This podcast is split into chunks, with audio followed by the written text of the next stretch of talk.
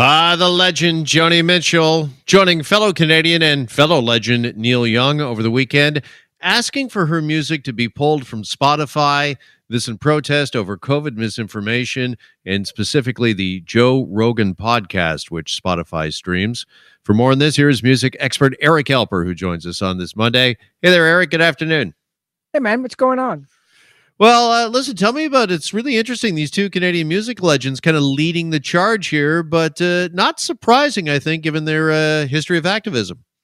Yeah, you know, look, if, if you've come from a generation of the 1960s where artists spoke out against everything that uh, upset them and felt good about it and actually had a lot of power, you you know, this isn't surprising that two of the legendary musicians in music history, with Joni Mitchell and Neil Young, have stood up for what they believe in, which is, in their eyes, truth and misinformation that's happening right now on Spotify, specifically with the Joe Rogan Experience podcast, which you know, Spotify has paid $500 million over the course of five years for the right and exclusive right to distribute that podcast on their platform. And it's in every artist's right to not be where they want to be, regardless of how powerful or big Spotify is. And that's exactly what Neil Young and Joni Mitchell have said is that you can have Neil Young or Joe Rogan, but not both. So Neil Young pulls his music, Joni Mitchell, a longtime friend. And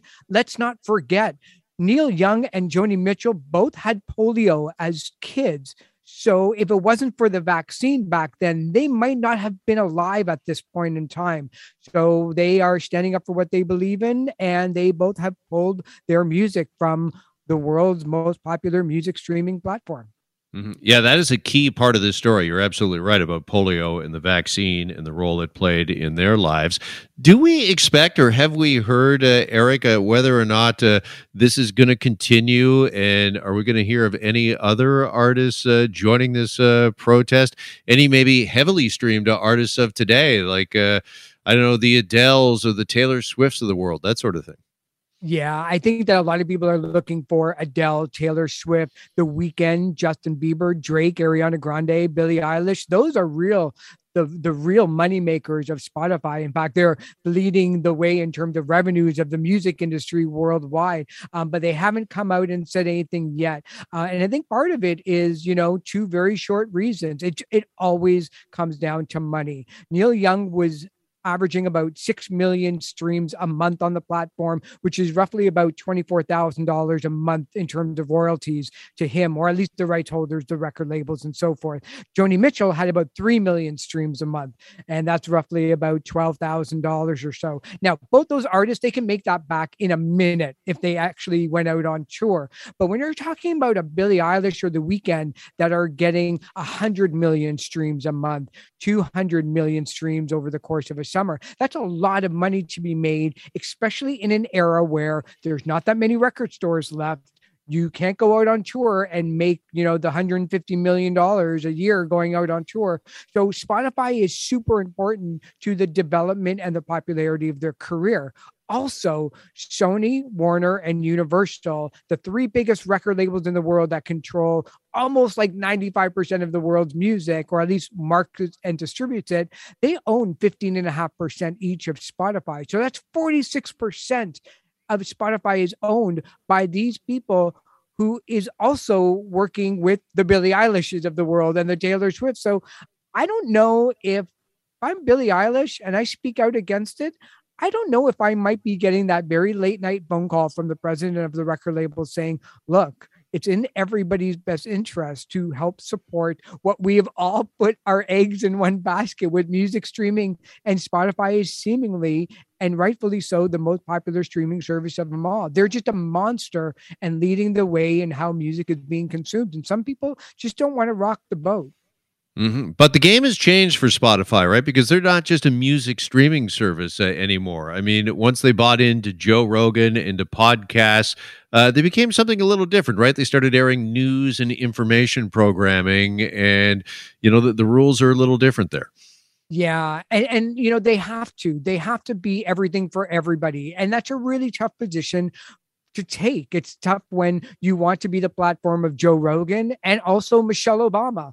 And we've seen what happens when YouTube or Twitter or Facebook wants to actually take a little bit of control over what is being said on their platform. Mostly, they don't care what you and I have to say. They just want to make sure that legally they're protected by, you know, not not the First Amendment because that's a government thing, but they're just protected against any kind of lawsuit that comes in, which is why Spotify has had for years their hate content and hateful conduct policy, which is that if you're a white supremacist group playing music, you're going to get banned. If you also spread lies on your platform, you will get banned. And Spotify actually this week came out and clarified it and essentially means when it comes to Joe Rogan, you can't say that vaccinations are going to cause death.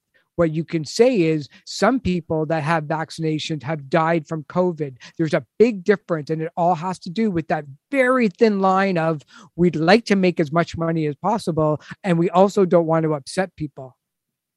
Here with Eric Alper, our music expert. In just our final minute, minute and a half here, Eric, I also wanted to ask you. I mean, we opened the show this afternoon with the theme from WKRP in Cincinnati yeah. and talked about the death of Howard Hesseman, who, of course, portrayed morning DJ Dr. Johnny Fever, and just talk to us a, a bit about, uh, you know, his influence and that show's influence on uh, radio and music.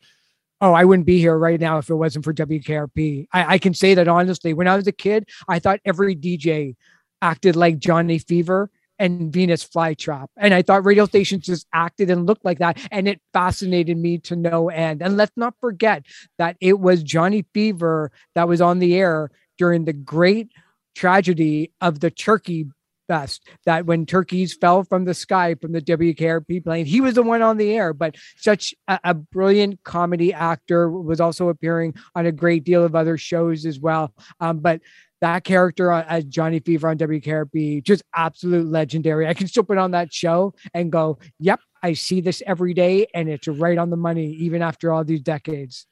And I would just like to say to you, Eric Alper, and in tribute to Howard Hesseman and Dr. Johnny Go Fever. Go for it. Go for it. I'm Booger.